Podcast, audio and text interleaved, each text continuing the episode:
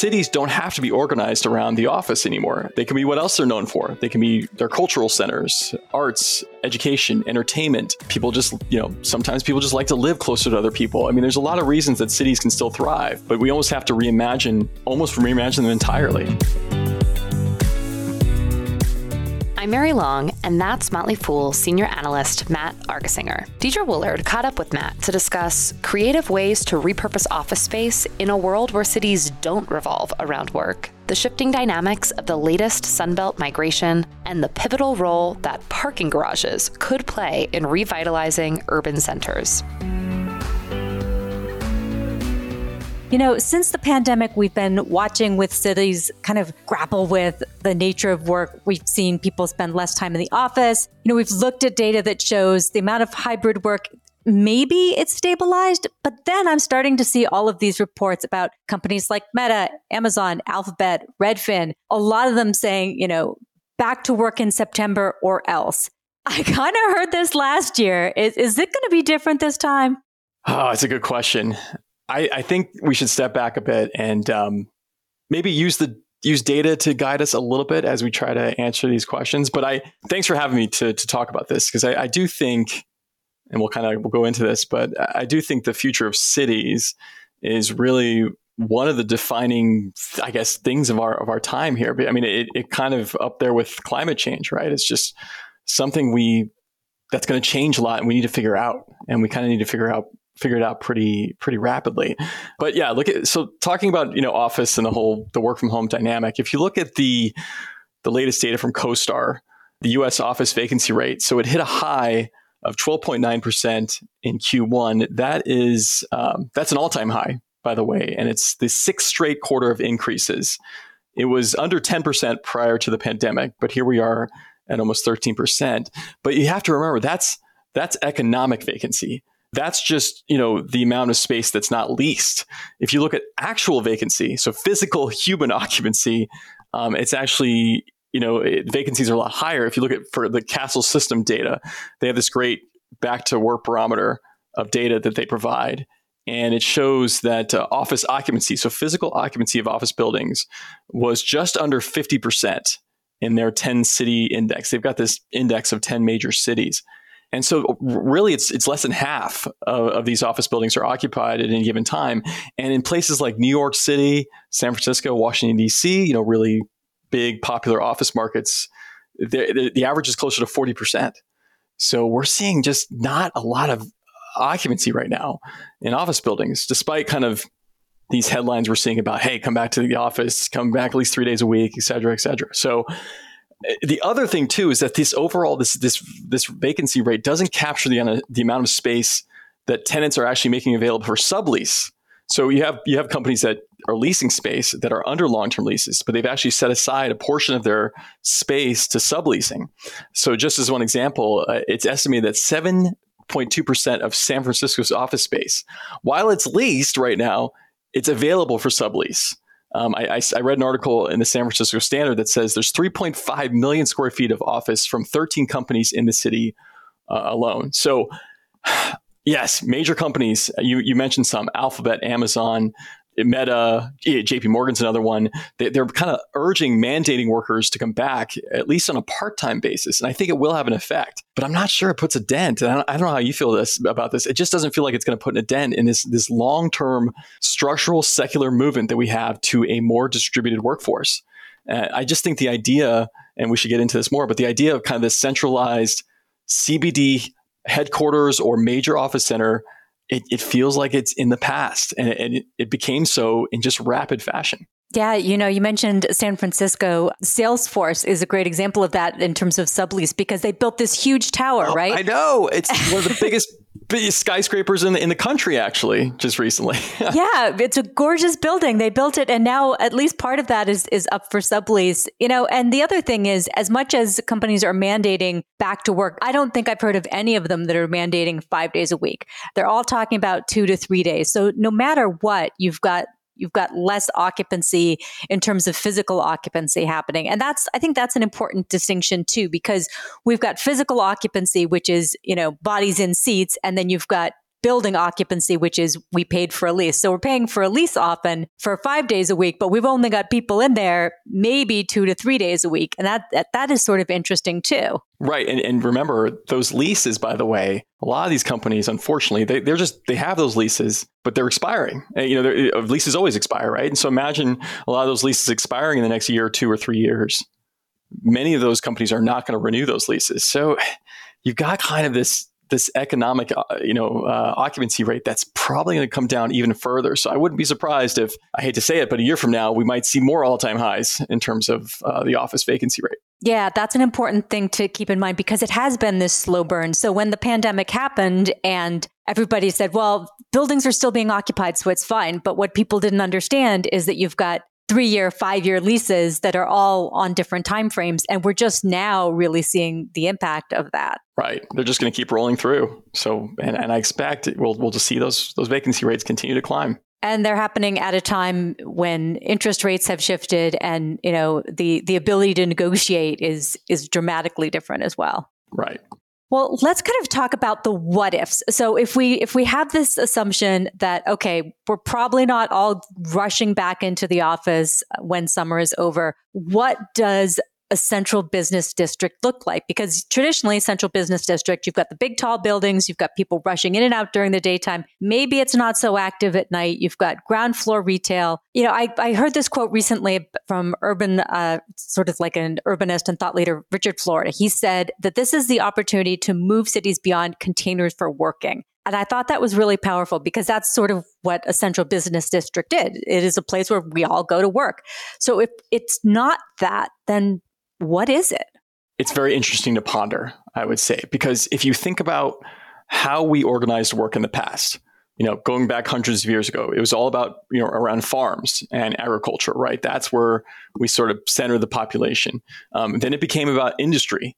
Where were factories? Where were plants? Where were big manufacturing facilities?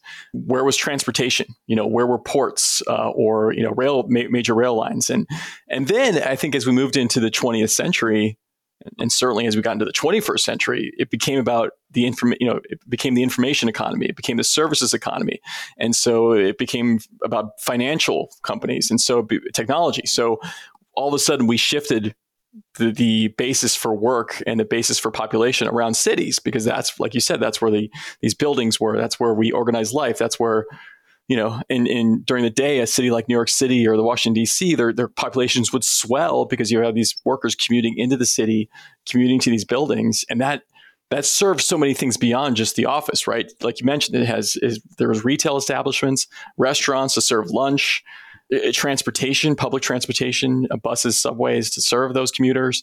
That's all really I hate to say it, but it's been kind of upended uh, since the pandemic. And um, cities will have to evolve. They, they will simply have to evolve because if you if you look at New York City, for example, uh, it depend depending on the source you use, property taxes make up around fifty percent of New York City's revenue, and the lion's share of that in New York City is office. So if a substantial portion of that tax base is not going to be operational uh, or it's going to shrink, where is a city like New York going to get its revenue from? They, there has to be some serious thinking around this. And and, and I I'm, I'm an optimist, right? And I think you are too. I mean, cities don't have to be organized around the office anymore. They can be what else they're known for. They can be their cultural centers, arts, education, entertainment. People just you know sometimes people just like to live closer to other people. I mean, there's a lot of reasons that cities can still thrive, but we almost have to reimagine almost reimagine them entirely. Um, and I think people always want to live in cities. I think they just might no longer want to commute to cities. that is, I think, a big distinction. And one of my big fears, we can talk more about this later in the show, but my big fears is that cities are going to kind of react too sharply to the change, right? They're, they're going to realize that office is going away, going away. They're going to realize that their tax revenue is going to shrink. They're going to stop investing and in funding things like public transportation or other projects that make cities better because they're worried about short-term funding problems or, or planning issues. And that would exacerbate I think the problem with cities um, that would take away from what makes cities special and livable. And I, I, I worry a lot of city governments are going to take these drastic measures, and it's going to be almost self reinforcing. Well, the other thing I'm thinking about too, when it, you think about these you've got this trend that's sort of mostly pandemic driven but before that you had this trend toward gig work. And we know that that's happening. We know that the amount of freelancers is rising. And the the younger generations that I'm thinking about too, they're they're definitely breaking out of the 40 hour week. I go i sit at a desk and i do my work 8 hours a day and i come home. That's that's not the way that that really the future is going to be kind of going to be lived and so one of the things i'm thinking about is whether or not that changes how we consider the office now because even when i go to the office now i'm going i'm not necessarily going for the full day i might do a couple of hours at work at home i'll go in to have a meeting with people or or do something else. And then I might leave right after that, go home, work some more. So I think that as we start to think about this, do things like like WeWork, and let's we can talk a little bit about WeWork because they they have so much of the office space. But are we going to see offices used in that more flexible kind of manner? Right. I love that. I mean, I think yeah, like you and I went in a week or so ago to do to film some stuff in the studio, and you know, I, I, I showed up maybe an hour before we did that, and I left kind of shortly after we we had finished, and and I think that is a good example. And you know, I, I like I like that you brought up sort of the the younger generations kind of approaching work differently because I think a lot of those trends might have been in place even before the pandemic. I mean, remember, WeWork was a was a thing, a major thing before the pandemic, before we even got close to it. And um, the whole idea of this collaborative workspace, where it's not so much a centralized location anymore, where you need all your employees to be right. It's it can be more of a collaborative space, or you can have sort of satellite offices where where workers get together on an infrequent basis, or or you know, and and things like uh, you know. Um, travel to conferences or events or to bring teams together that work in different places. I mean, there, there's there's a lot of possibilities. So it's there's uses for office that uh, that you know there, there's still obviously going to be demand for for office space or conference space. It's just um, you know whether or not it's it's it's in this sort of centralized office location that we've been living in for for probably 100 years at this point that that certainly feels like a thing of the past yeah. So let's talk a little bit about the investing aspect of this because I'm invested in a couple of office REITs. I'm sort of looking for opportunities in others, but I'm also I'm I'm nervous about that. You know, the the prices for these companies are very low right now, but the future is also a little scary because most of the forecasts I've seen say that office office rates aren't going to go up until at least 2025 and really nobody knows. We can't really predict the future. So, how are you thinking about office REITs? Are are you semi optimistic? Are you seeing any opportunities? I am I wouldn't call myself optimistic. I would okay. say I would say there are there are some areas of opportunity um, given given what's happened to the space. But uh, yeah, I mean, you shared with me some some data from the Urban Land Institute, which looked at you know office occupancy rates, uh, rents, valuations, and you know, like like you said, it's going to take several years at least to work through what I think has you know rapidly become this excess supply of office space. And what I, the the companies or the the types of office that I think is really going to suffer are your older Class B buildings that don't have a lot of in-house or nearby amenities to attract workers or tenants.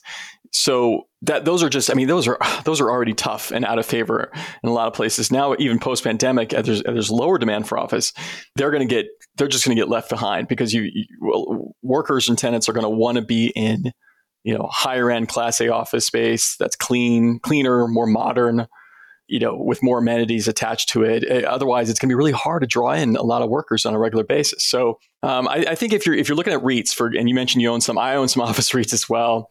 I mean, I think if you're looking at traditional office REITs that focus on kind of core CBD assets like your SL Greens, Boston Properties, or even smaller ones like Brandywine Realty Trust or, or City Office REIT I think it's going to be really, really challenging for these REITs. Uh, it's it's going to take some time, and there's going to be some defaults.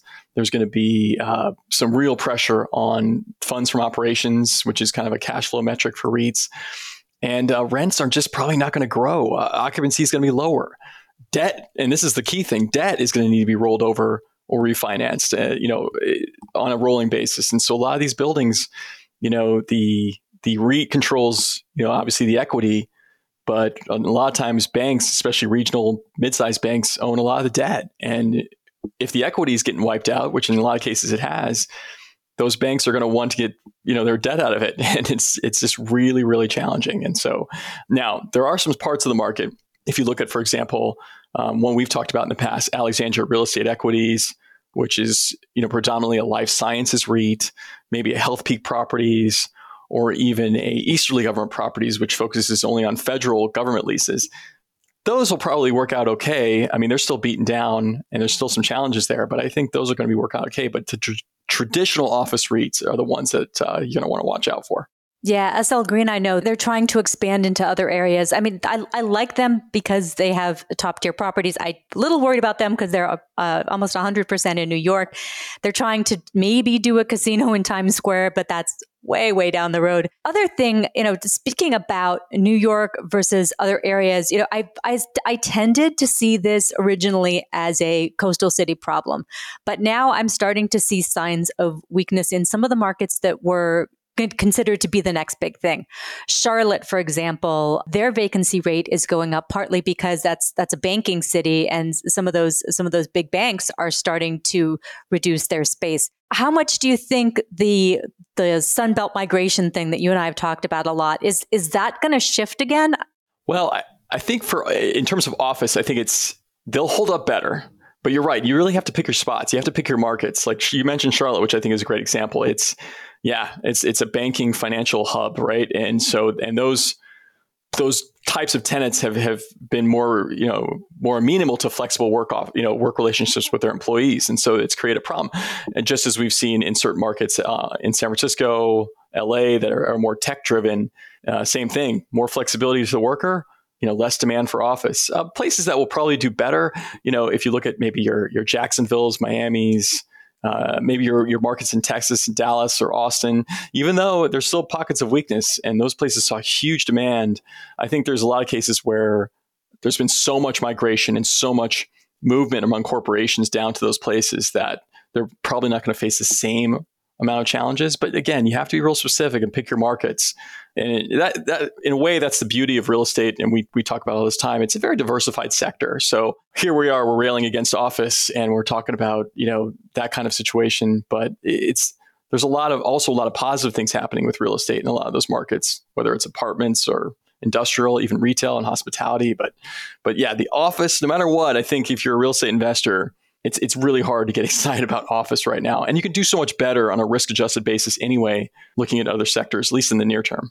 Yeah, that that's a good point. So speaking about that, what other areas should we be considering is there another is there a way that some of these office buildings can be repurposed? Because we talked a little bit before we've talked about this about residential you know i've seen some of the stats that it's not necessarily going to be the easiest thing to convert these build you, you can't really turn a lot of office buildings into apartments and then that's just the end of it but there's some other things I'm seeing. So vertical warehousing, edge computing. I saw a post the other day about the idea of turning these, turning some of these buildings into kind of vertical malls, almost like the like the old fashioned like a like a Macy's where you've got different things, except it's not not one store, but just different stores on every level. Are we going to sort of open up this creativity, and is that going to bring energy back to cities? I think so, and I hope so. And it and there's that just makes so much sense, right? Uh, there are, yeah, it's going to be very expensive to do, and, and you mentioned it. Like a lot of people think, well, we can just con- you know convert all these office buildings to apartments. Uh, it's it's so difficult to do that.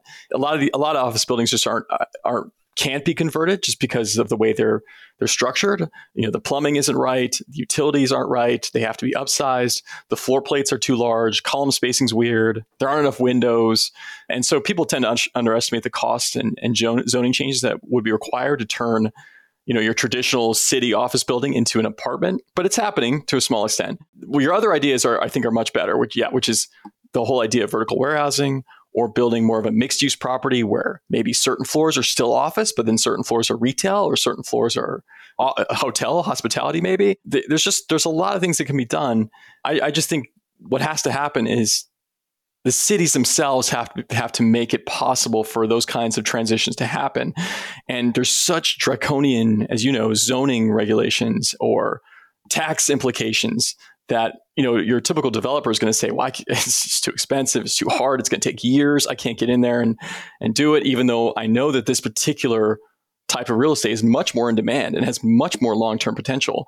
And so it it goes back to kind of what we were saying at the beginning of the show. There has to be almost this entire rethinking of how cities are designed and zoned and and, and think about things something simple like parking requirements. So many buildings have you know minimum parking requirements that have to be satisfied and it, it, it's never made sense to me as to why cities have such such high standards there when you know we really don't want a lot of parking in cities right? We want people to be using public transportation or walking. So even lessening some of those types of restrictions can really open up more development. Uh, it just so many things have to be rethought and it's going to take a lot of different players from both the private and public sectors to come together saying this is what makes sense. And in the past unfortunately those types of groups have been more in conflict with each other than collaborative. So it's going to take, uh, like they say, the cliche, it's going to take a village, teacher, to make it all happen. Well, yeah, I think you brought up something really interesting with the idea of public private partnerships because you're absolutely right. For the most part, it's traditionally it is you know a developer wants to build something they see where they can make a profit then they go to the city and they ask for it sometimes you get i mean there are things like low income there like low income housing tax credits. There are other credits for affordable housing, things like that. But there's not a lot of public support for building offices unless they're going to have maybe public space with it sometimes. So it's a, it's a bit of a challenge to get to get the government I think I think behind that. But I want to zero in on what you talked about with parking because that is you know, a, a, few years ago, I was at this real estate conference and guy got up on stage. He's like, you know, cities are going to be redone in five years. A- autonomous driving is going to be everywhere. There will be no more parking garages. We parking is not even something we're going to have to worry about. That didn't come to pass, but we are starting to see some things. You and I uh, looked at an article uh, recently from The Real Deal talking about Digital Realty Trust maybe tearing down a parking garage in downtown LA and putting in a data center. Is there an opportunity to take all of that real estate in cities that is parking and turn it into something else? Oh, absolutely. And I, and that's a future I would love to see. I think everyone would, right? Because they're not pretty. well, no, those aren't pretty, but I'm just saying the whole, the whole idea of uh, of removing excess parking, especially remember if we if we move to a, a city or move to a future where a city doesn't have this big commuting population coming in and driving cars, there's just there's better uses for a lot of that space. And i you know of course i think we'd love to see autonomous driving take over. It's safer it's cleaner it's you know it's more efficient. You know there's not need to have parking and it's it's more cars as a service. I'd also of course love to see public transportation continue to be uh, you know funded and and and a, critical part of cities uh, because that's what makes cities livable. And uh, you know autonomous vehicles I, I know the future is a little farther off than we thought but it's so much you think of it so much more possible and appropriate for cities than it is eh, you know outside of cities where it, there's just a lot more variability. But cities tend to be you know the way they're designed very amenable to autonomous driving. And and so gosh you'd love to see it right? Because it just seems like such a better way to get around a city. I mean eh, you know i love new york city. I love visiting new york city. But the whole idea of you know the idea of hailing for cabs and I mean, it's just it's a it's a pain to get around that city sometimes. And just imagine if there was just a a fleet of autonomous vehicles that were constantly going around. You just jump in, jump out, and that would be that would make getting around New York City so much you know easier and more enjoyable. And and and that goes for all cities. And so yeah, there's just there's a wide range of, of different uses for all kinds of assets within cities, and parking's one of them. We've probably too many parking garages, too many underground parking, and we can we can get rid of a lot of that and make that space a lot better used by especially by the people who live in the cities. Well, I keep coming back to the idea of the 15 minute city, which has been talked about a lot in, in Europe. But there have also been things like the super blocks in Barcelona. The whole 15 minute city idea is that you can do everything you want in 15 minutes without getting into a car. Maybe you need a bicycle or a scooter, but that's about it. And it seems to me like some of our smaller cities are already there a little bit. That's one of the sort of longer trends we've seen that that as millennials move to some of the smaller cities, they sort of wanted more more walkable space. So that was a trend we saw, you know, pre-pandemic. Do you think that is more where we're heading? I, I hope so. I mean, it's it's like I said, it's a better future, and I think one of the things you brought up earlier about the younger generations, I think that is much more appealing to younger generation. Imagine, you know, living in a city your job, your office, your the office that you go to three days a week is you know within 15 minutes. The place where you go get your groceries is within 15 minutes. The place where you you know meet your friends or to go to the coffee shop or go to a bar or a restaurant or or out for the night is is is within 15 minutes. And that I mean, who wouldn't want that, right? I think that's what you're seeing, and unfortunately, it seems to be happening happening in sort of these isolated developments, these mixed use developments you're seeing in certain places where the developers coming in and, and, building all that versus you don't you don't you see less of it happening within existing cities. Um, and I think that's that's the question mark. Can is it something that can happen? You know, in, in our existing cities, given our existing infrastructure, um, you'd hope to see it because I think that is a, a much better future for cities than what we have today.